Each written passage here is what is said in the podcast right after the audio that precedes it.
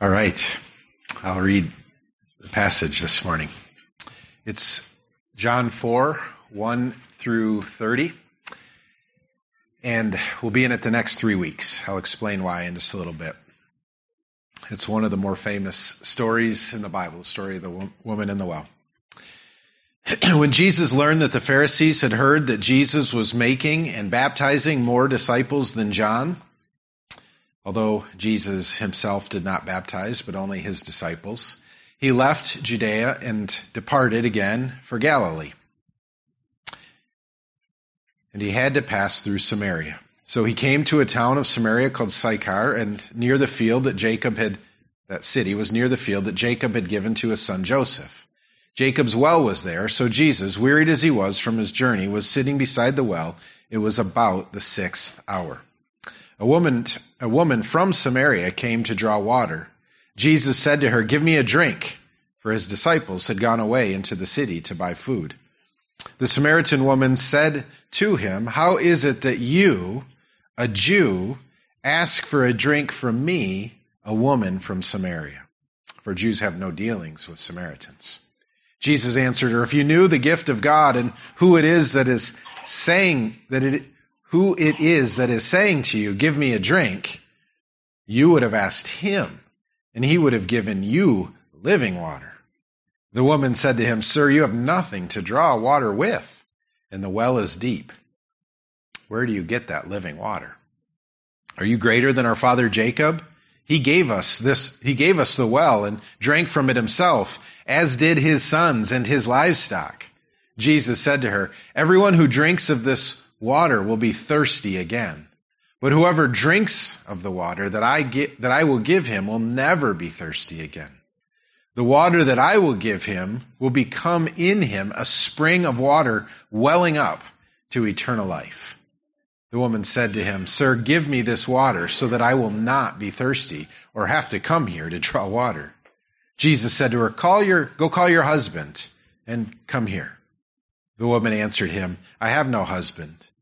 Jesus said to her, You are right in saying, I have no husband, for you have had five husbands, and the one you now have is not your husband. What you have said is true. The woman said to him, Sir, I perceive that you are a prophet.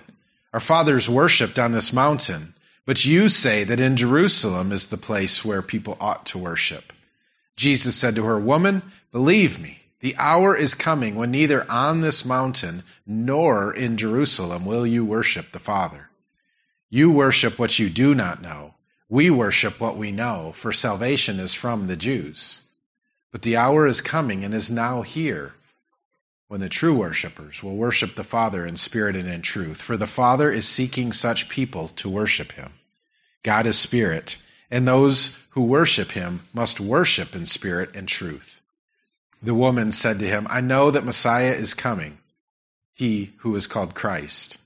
When he comes, he will tell us all things. Jesus said to her, I who speak to you am he.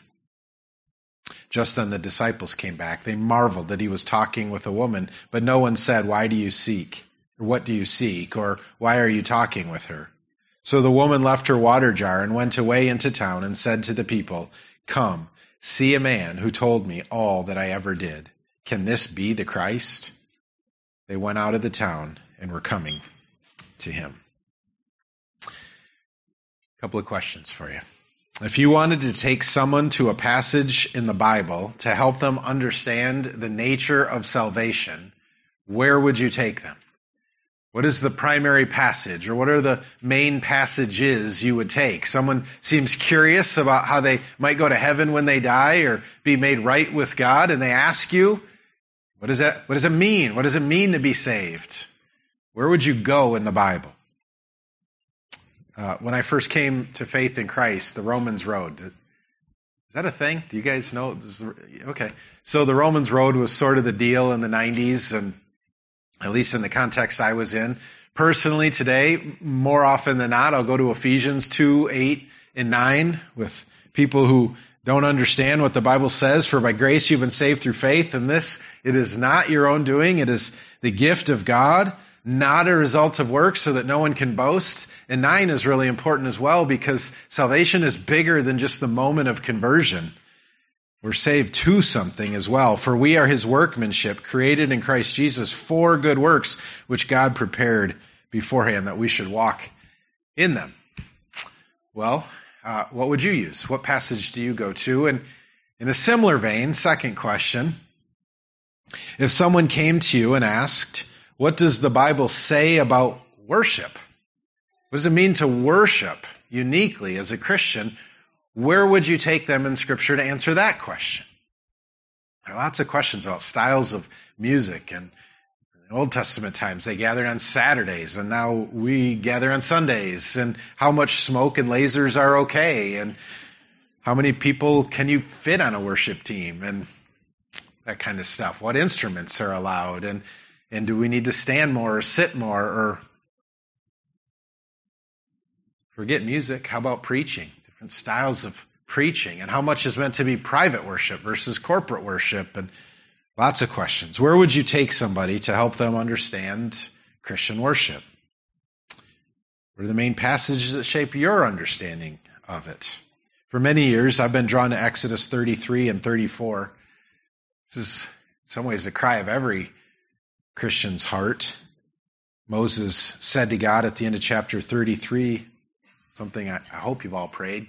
God, show me your glory. I, life is hard sometimes and I feel beat down. I feel uncertain of which direction to go, or even I feel great, but but I'm not sure which direction to aim that feeling greatness that I have. Show me your glory, God. That will that will be my plumb line. that that will help me to set my bearings. That will let me know where to fix my eyes. Show me your glory and relates to worship. God answered. I've prayed that a lot. I've never gotten this response from God, but the Lord passed before Moses and proclaimed, God himself said, The Lord, the Lord, a merciful and gracious God, slow to anger and abounding in steadfast love and faithfulness. This is a great start. Keeping steadfast love to thousands, forgiving iniquity and transgressions and sin, and by but but who will by no means clear the guilty, visiting the iniquity of the fathers on the children and the children's children to the third and fourth generation. In other words, I'm, I'm holy, but I'm good and merciful and kind. And what did Moses do?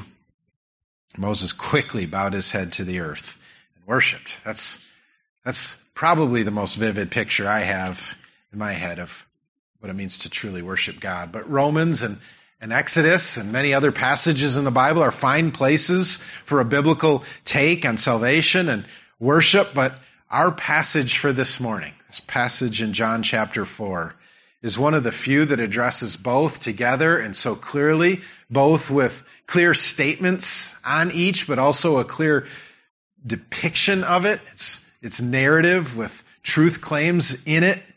It's a remarkable passage and Jesus' words and actions, centuries of confusion among the people of God, centuries of confusion and wandering, and the issues of salvation and worship are cleared up for those who have ears to hear and eyes to see. Grace, God sent His Son, His only Son, to teach on and model and accomplish true worship and salvation. And we're given an awesome glimpse of both in John 4 1 to 30. Obviously, those are some impressive and fairly dramatic claims that I just made. However, while it's easy to make claims like that about this passage, it can be a bit more difficult to see all of them in this text, at least at first. There's a lot embedded in, not, not just sitting on the surface, but there's a lot embedded in this passage that isn't obvious right away. There's always a cultural gap. I, I remember this so vividly as a new believer. I had no idea what the Bible was. I remember going to a Bible study and just sort of having been, my first ever, sort of having been around the church, I thought I would know something about the Bible. And I have no idea what they told us to do with the Bible, but I remember right away knowing, I don't know what you're talking about. It was probably like go to First Corinthians or something, and I don't know what a First Corinthians is. And so I remember, okay, I got stuff to learn. And, and one of the biggest mistakes I made early on, in spite of my enthusiasm and eagerness to learn, was reading it as if it were written today to Americans in this culture, in this setting. And certainly it's for us, but it wasn't originally written to us in that way. And so there's always a cultural gap, language and culture and between first century Middle Eastern Jewish, Jewish culture and ours. There's always a gap that we need to, we need to be able to navigate. But it shows up more than usual in this passage. And so when I say a lot of what's in this passage in terms of worship and salvation is awesome, it's also embedded in some ways. What I mean is the cultural gap is bigger here than, than it often is. It's always there, but it's more so here. I, I hope to help this morning to bridge that gap. I'm going to ask some questions and give some answers, and the goal is to bridge the gap so that next week we'll look back at this passage and focus on salvation, what it teaches us about salvation with a fresh ability to see through the cultural gap. And then in two weeks on, on worship. It's an unusual sermon. I don't, I'm going to say this again in my conclusion, but I don't think I've ever given a sermon quite like this before, where the main purpose is to give you the lenses to see the text. I think you'll get a bit more than that, but that's ultimately what I'm after. So again, this morning's sermon is a sermon of questions and answers to set us up well for this week and the next two. Let's pray then.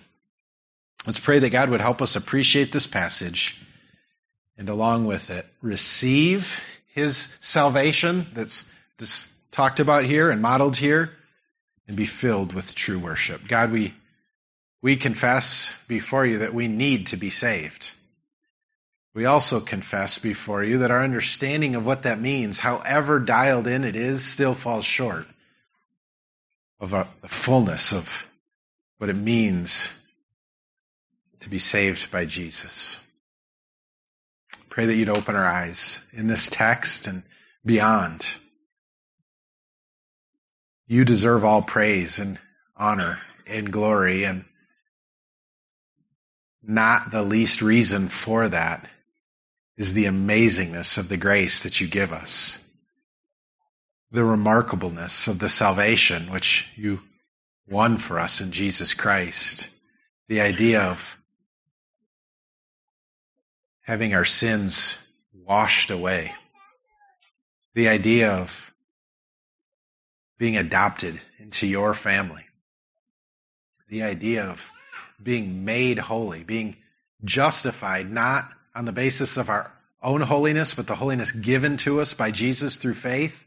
But then, on top of that, our salvation includes being made actually holy by your Spirit, keeping us, trusting in Jesus, sanctifying our souls fully at death, and sanctifying our bodies and reuniting them with our souls fully at the return of Jesus where our salvation is fully and finally complete, that we can experience the new heavens and the new earth completely remade. What a what an awesome reality that is. Help, help us to see a glimpse of that in this text, even as we work towards a fuller understanding of that through all of your word. And God, as that takes root in us, as we grow in both our understanding of that and our experience of that and our longing for that, having been saved and still being saved, I, I pray that that would serve as, like Kyle likes to say, jet fuel for our worship. God, help us to burn hotter in our satisfaction in you and our love for you and our longing for you. And may this text be a means to that end and this ser- sermon a means to that end. I pray all this in Jesus' name. Amen. Nine questions nine background questions I intend to ask and answer in just a few minutes. My aim, again, in doing so is to help us appreciate the context of the passage so that we can most fully embrace the salvation of Jesus and the worship of God. Here's the first question. Comes from the first three verses. Why did the Pharisees care? Here's a, it's actually verses 1 and 3. I'll come back to 2. But now when Jesus learned that the Pharisees and heard that Jesus was making and baptizing more disciples than John, Jesus left Judea and departed again for Galilee. First question is why did the Pharisees care that Jesus was making more disciples than John the Baptist? And why did Jesus care that they cared? What's up with that? Let me word it another way. Why did finding out, why did, in, in Jesus finding out, why did finding out that the Pharisees knew that Jesus was gaining more disciples than John the Baptist caused Jesus to leave the area? Right? That's the question. The heart of the answer has two prongs. It'll help us lean further into worship and salvation. The first is that it was a part of the ex- exchange zone. Pastor Mike in his sermon last week talked about John the Baptist to Jesus like a like a relay race and track where there's an exchange zone where the baton is handed off, but it's part of it is a part of that. That is, as questions and tensions rose concerning the relationship between the ministries of John the Baptist and the ministries of Jesus, including the baptizing ministries of John the Baptist and the followers of Jesus, Jesus chose to clear out for a time in order to allow the matter to resolve itself.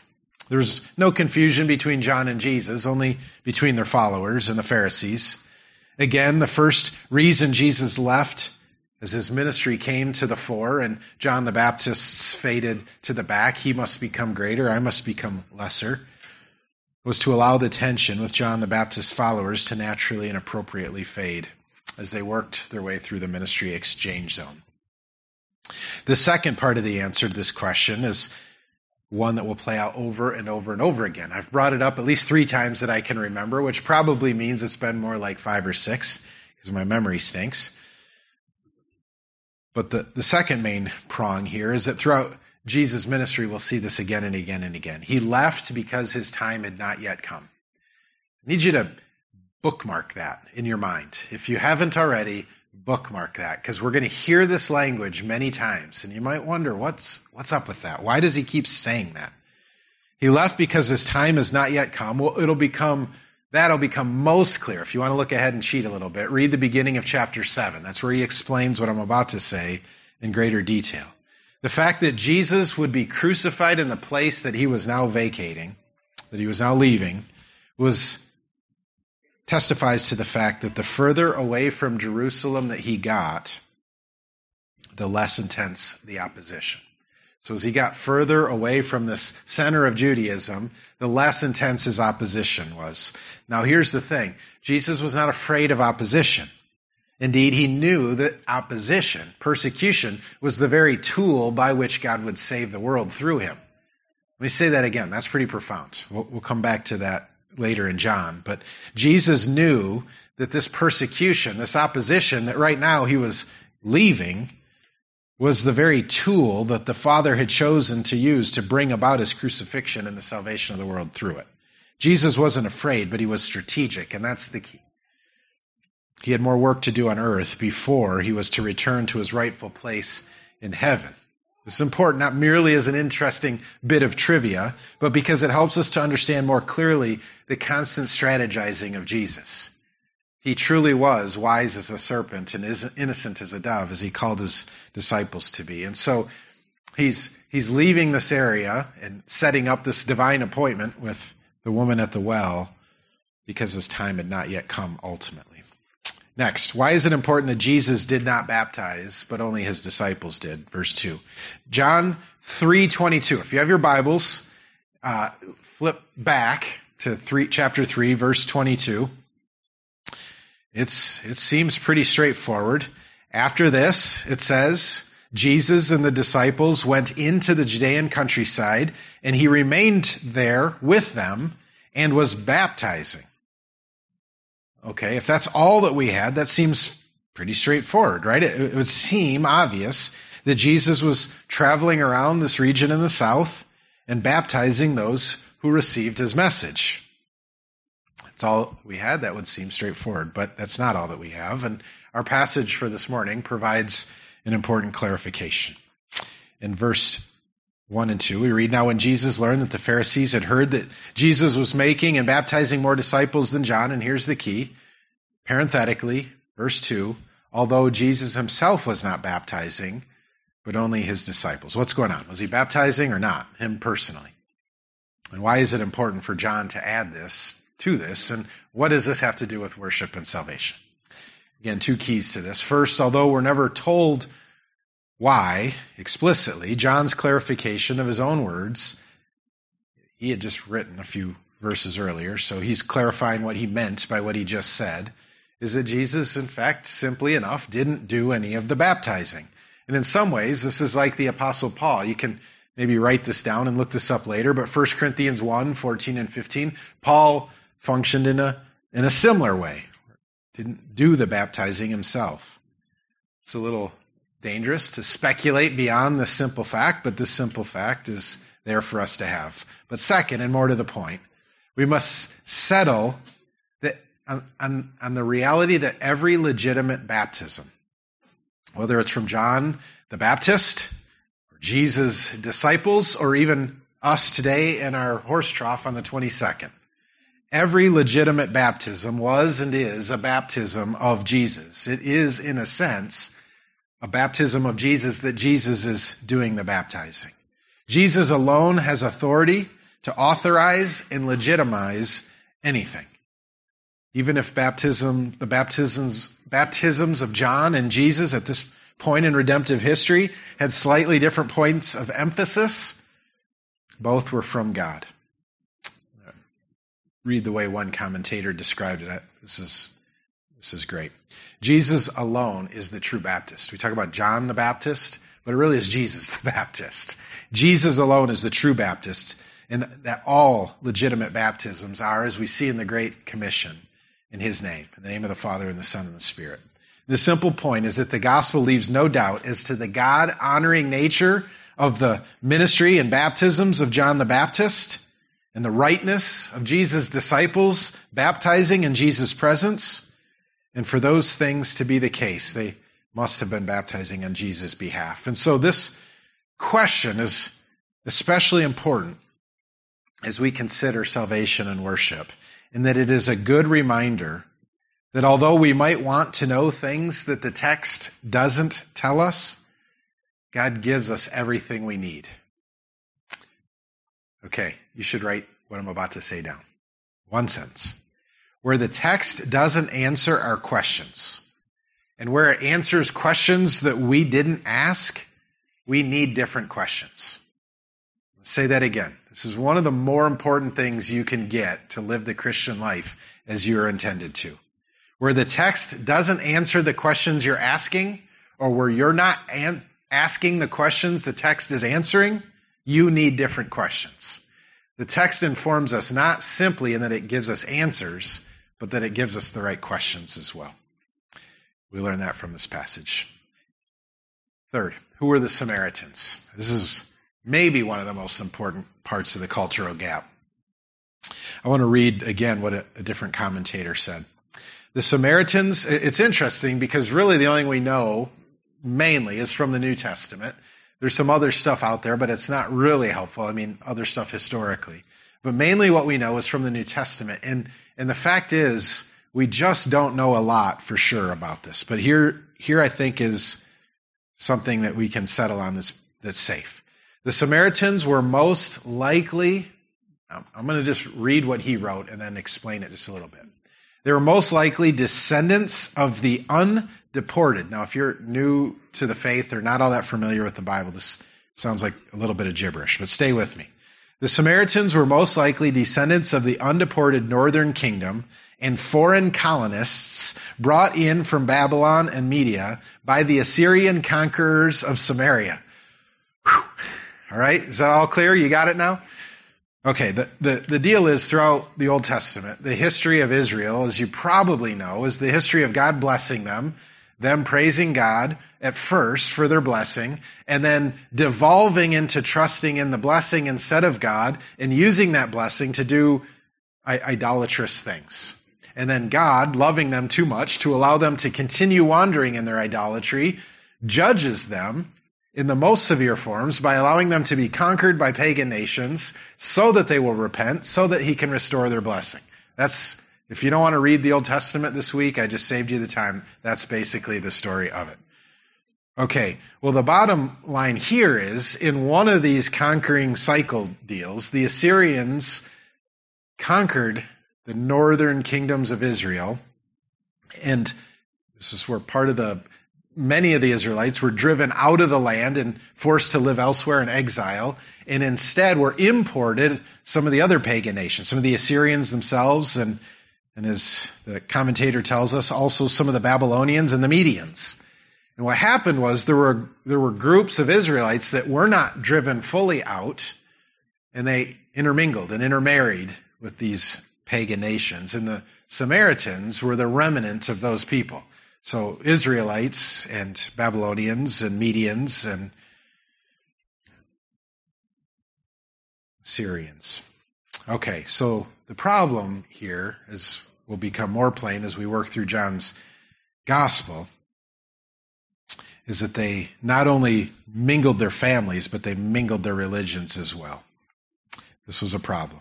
They adopted, ad, adapted the worship of the God of Israel with the gods of Babylon. They also, at the time that John 4 was written, uh, and before, but they were people who only accepted the first five books of the Bible, the books of Moses, as authoritative. So, probably the main things for us to get for this, for the purpose of worship and salvation of this passage, is that, it, that these people, the Samaritans, were a people of mixed lineage. That they occupied, which we'll see in a second in my next point, they occupied a land rich in Israelite history. And lastly, the point after that, that as a result of all of this and, and more, there was genuine hatred. Genuine hatred. I don't I don't know that there's a modern day equivalent of this, but there was genuine hatred between Jews and Samaritans, at least in our modern day American equivalent. The fact that Jesus went to Samaria and spoke as he did to this woman was no small act of cultural defiance. And the next several questions and answers will only amplify that. And in the way of salvation, this is a really big deal. So the next question then is why did John include the information that he did about Jacob and Joseph, verses 5 and 6? John mentions that on his way to Galilee, Jesus ended up in a town in Samaria. And in this town, this town was near a field that the father, eh, if you hear about the Jews and their history and their sense of well-being, it comes from being offspring of Abraham and Isaac and Jacob. Those three names over and over and over. Well, this particular city that Jesus was in, in this land of people that the Jews hated, was near a field, verse 5 tells us, that Jacob had given to his son Joseph and that Jacob's own well was there, that Jacob himself had drunk out of, and his animals as well. Again, to most fully grasp what this passage says about salvation and worship, it's important for us to understand why John felt the need to say that. Why did he include that in there? Well, the primary reason was to establish the simple fact that, like nearly everything else, the Jews of Jesus' day that he had just battled with in the first couple of chapters and will spend the rest of his ministry on earth battling with, the Jews of Jesus' day misunderstood their place in God's plan.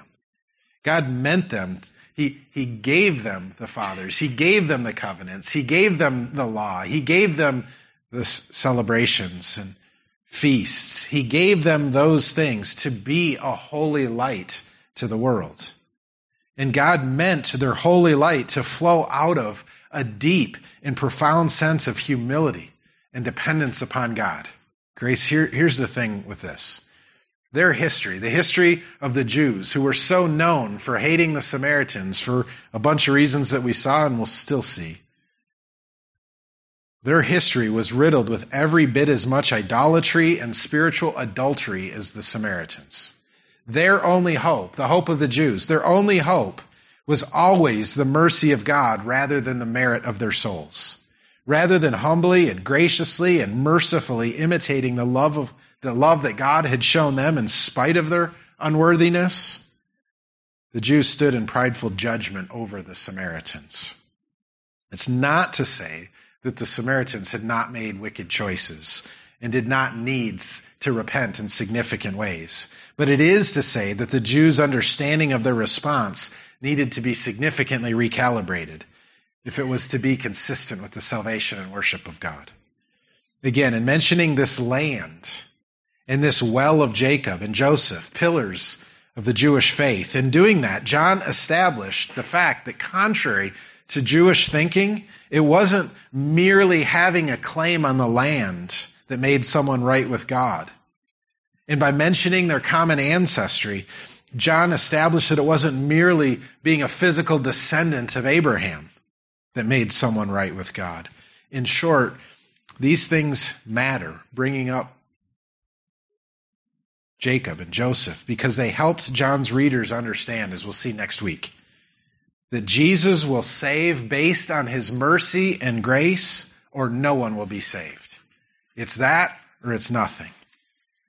All right, so why then was the woman at the well when Jesus was there? This is a really important question, verses 6 and 7.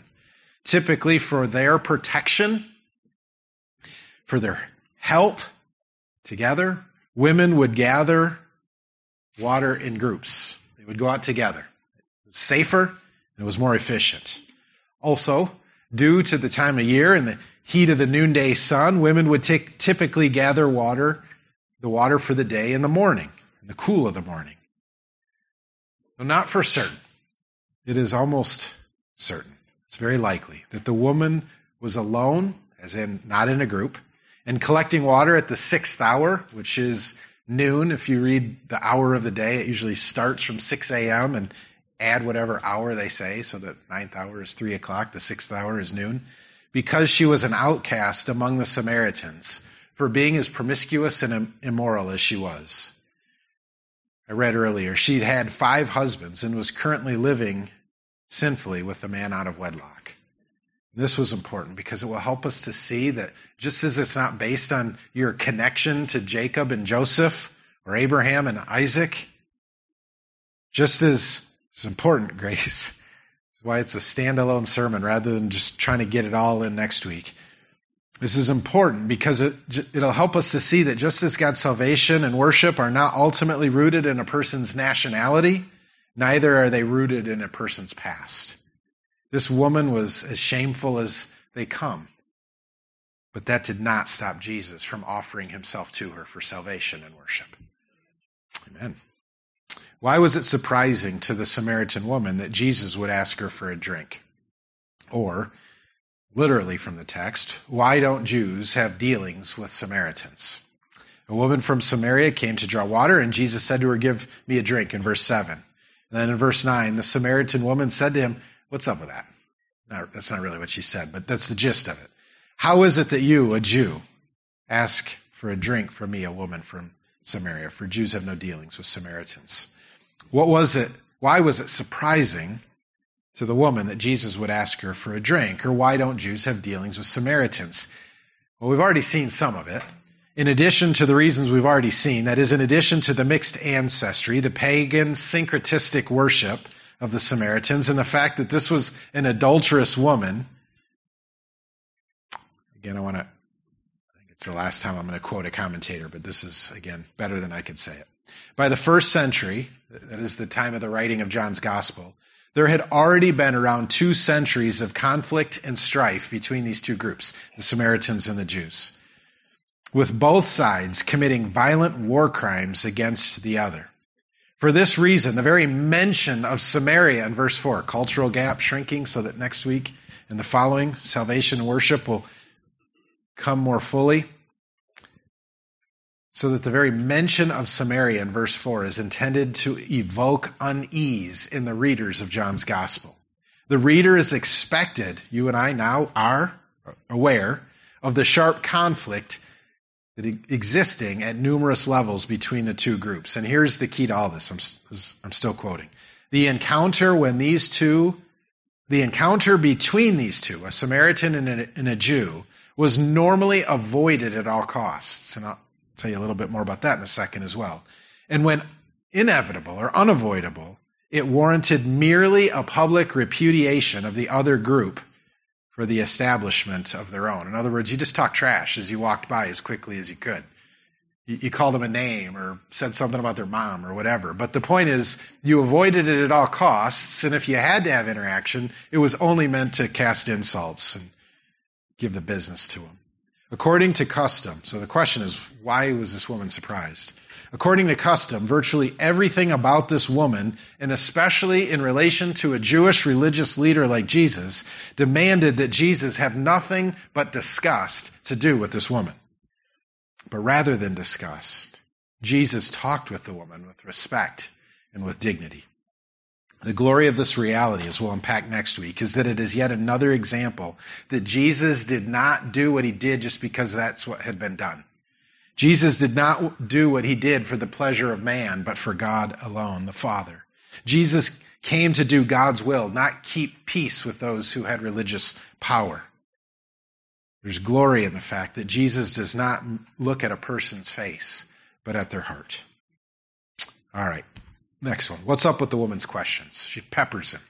I counted five. Three explicit in verses 9, 11, and 12, and two implied in verses 19 and 25. Verse 9. The woman said to him, How is it that you, a Jew, ask me, a woman, for a drink, for me, a, a woman of Samaria? Again, the, the thing we need to see from this is that Jesus spoke to the woman in a way that just didn't make sense to her.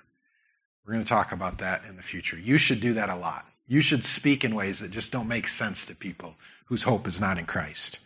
It was a clear break from the norm, so it caught her off guard. What's going on here? After being offered living water, which was another weird thing, the woman said to him, Sir, you have nothing to draw water with, and the well is deep. Where are you going to get this living water? Just as the woman was confused by the fact that Jesus addressed her and the manner in which he did, so too she was confused about what he said. Living water? What? I mean, this is a good well. It's it's been around for a long time. This is good stuff, but what are you talking about? And so in reply, she asks her third explicit question, are you greater than our father Jacob? And Now here's where the reason I'm asking and answering this today becomes clear. Dwelling in the land of someone as prominent as Jacob and Joseph, drinking from the same well as these men, and walking in the place that God had so clearly worked and blessed were all sources of great pride and, and in their minds, legitimacy for the Samaritans. When they were looked down upon by the Jews, when the Jews would come by and talk trash about them, they could point to each of these things as a retort and an argument for their validity. In response to Jesus' significant claims, the woman was playing a familiar card. It was one that for centuries had been ingrained in her and her people. She intended to back Jesus down a bit. Okay, step, step back, man. I can't answer you directly. And so indirectly, I'm going to use tricks that our people have been using for a long time. She intended to back Jesus down a bit by putting him up next to one of the very fathers of their faith. So picture yourself playing basketball, you know, sort of like I, I challenge, you know, some six year old at Grace Church to a basketball game. I'm, you know, I'm feeling pretty good and, you know, on an eight and a half foot rim, dunking on them and all that stuff. And, and then all of a sudden they bring up, you know, LeBron James. It, it's meant to, okay, you're comparing yourself to the wrong person, the woman has said. I, I don't match up to you, but put yourself up against Jacob and Joseph. That's what she's doing here. Are you greater than our father Jacob? I can't I can't respond to you, but you can't respond to Jacob. So, in response to Jesus' significant claims, she held Jesus up to one she was sure would knock him down a peg or two, one that everyone agreed was superior to them.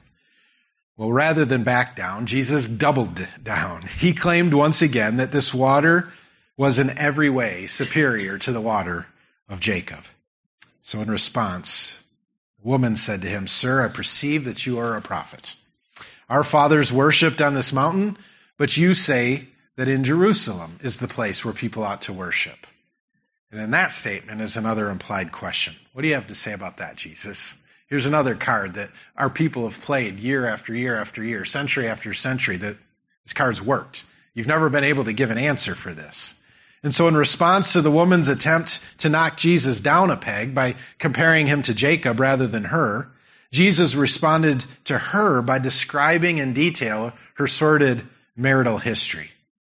And in response to that, the woman tried to stump Jesus with one of those unanswerable questions. Can, you know, you're talking a lot of stuff here, Jesus, but I got one for you. Can God make a rock so big he can't lift it? Debated about that forever and ever. How many angels can fit on the pin of or the head of a needle? The head, the head of whatever the question is. Or more biblically, do you guys remember this? this these both happen in the New Testament with Jesus. The, the Sadducees asked Jesus, remember the story? This man was married and he died and he had no kids and, and so she married one of his brothers and they had no kids and he died and five times, five brothers, whose, whose hus, or whose wife will this woman be in heaven? Which was a total messed up deal because the, the Sadducees didn't even believe in that and the resurrection. And so it was just a, a question that they had learned that no one could answer. It was just meant to throw them off. And of course, Jesus answered it and, and mocked them for their foolishness. Or the time when the Pharisees said to Jesus, What is the greatest commandment? There were hundreds of commandments, and they were always debating which is the most important. And they thought they could knock him down a peg again by asking a question nobody had ever been able to answer. And of course, Jesus answered it and knocked them down a peg. But these were questions that were not sincere. That's the point. The woman was not asking sincere questions. She was using a common defense. She was trying everything she could to get out from under the unique authority of this unique man standing in front of her. So the woman said to him, I know the Messiah is coming. He was called Christ. When he comes, he will tell us all things. And again, here's the implied question. We'll just have to disagree, agree to disagree, won't we, Jesus? We'll have to just call it a truce until the true Messiah comes, and then he'll, he'll answer these things for us. Well, in a last bit of desperation, then, the woman basically said, Well, we'll just have to wait and see. The thing for us to see then is that as we move towards salvation and worship in the coming weeks, is that the woman's questions, again, were not sincere. They were defense mechanisms designed to help the woman avoid the implications of Jesus as King of Kings and Lord of Lords, as the very Son of God, as the Christ standing before her. If you're going to write something down on this one, here it is. We will never be able to receive salvation or offer proper worship if we care more about being right in our own eyes, or being safe, or being comfortable, or being in line with what others believe, even over long periods of time. We will never be able to receive salvation or offer proper worship if we care more about those things than the truth that is in Christ. How did Jesus know this woman's history? We're almost done. This is a question that godly men and women for a long time have discussed and debated, much like whose, whose wife will this woman be in heaven, or which is the greatest commandment. Why did Jesus seem to know some things that he shouldn't have been able to know and not others, like when he would return, for instance? Likewise, how do we make sense of the passages that talk about Jesus not being able to do miracles there, perform miracles there? What do we, what do we do with this? And directly, how did Jesus know all that he knew about this, this woman? Well, the simple fact of the matter is that God's Word doesn't explicitly answer that question for us, at least not in a way that's easy to see. We must therefore be humble and cautious as we speculate, but I'm going to speculate for just a second. For what it's worth, the answer I found most compelling and biblically defensible is the idea that part of what Jesus did when he took on a human nature, part of what Paul means when he says he humbled himself by taking on flesh, part of what it meant was totally surrendering to the Holy Spirit. Where Jesus knew things on earth that God alone could know, it was because the Holy Spirit revealed that to him. When he could perform miracles, it was because the Spirit empowered him. Well, it may be interesting to speculate, and you don't need to write that down. That's not why this question is relevant to us about salvation and worship. It's relevant because however Jesus knew what he knew in his human nature, it could have come only from God. And people who have things that can come only from God need to be taken seriously, even you and I, as we bring the Word of God to the world. What Jesus says here about salvation and worship is from God, and therefore it matters more than what any of us thinks, more than what anyone else thinks, more than what anyone else has written or said or sung about. And so the point is, Grace, and this you should write down as we lean into what is salvation and what is worship, you need to surrender your understanding of things, your, your semi-sanctified common sense on these matters, and let the Word of God inform you. In what sense, lastly then, did Jesus have to go to Samaria? Verse 3. It's the heart of the matter. This sets us up perfectly for next week. Verse 3 says, Jesus left Judea and departed again for Galilee. And, and in verse 4, and he had to pass through Samaria. I'm only going to briefly answer this, just a couple of sentences, because it's this entire subject of next week. There were two roads between Judea, where Jesus was at the moment, and Galilee, where he was heading. There were, there were two additional roads, that is, two roads that did not go through Samaria. One took travelers west of Samaria, and the other one crossed the Jordan River and took travelers east to the, of the region. And in fact, this will become important at the end of John because that's the one, the, the one east of the Jordan that Jesus took back down when he finally came into Jerusalem to be crucified. In other words, there was no geographical reason that Jesus had to go through Samaria. But if not a geographical necessity, then what? Certainly it was because he had a divine appointment with the woman at the well.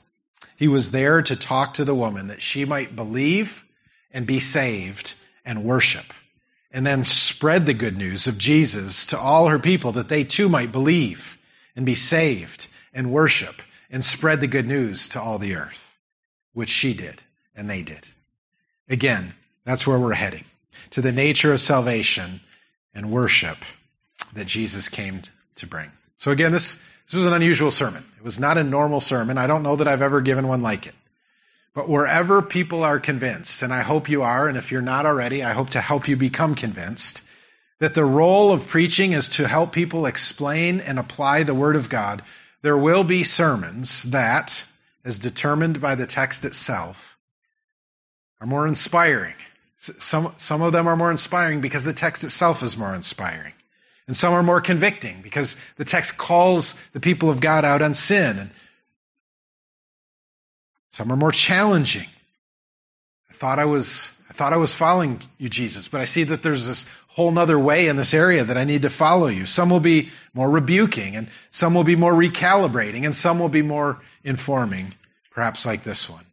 Good preaching is dependent upon the text and good preaching teaches the hearers to, to be dependent upon it as well not the preacher, the text. Well, our personalities, you're all wired differently. We're all wired differently.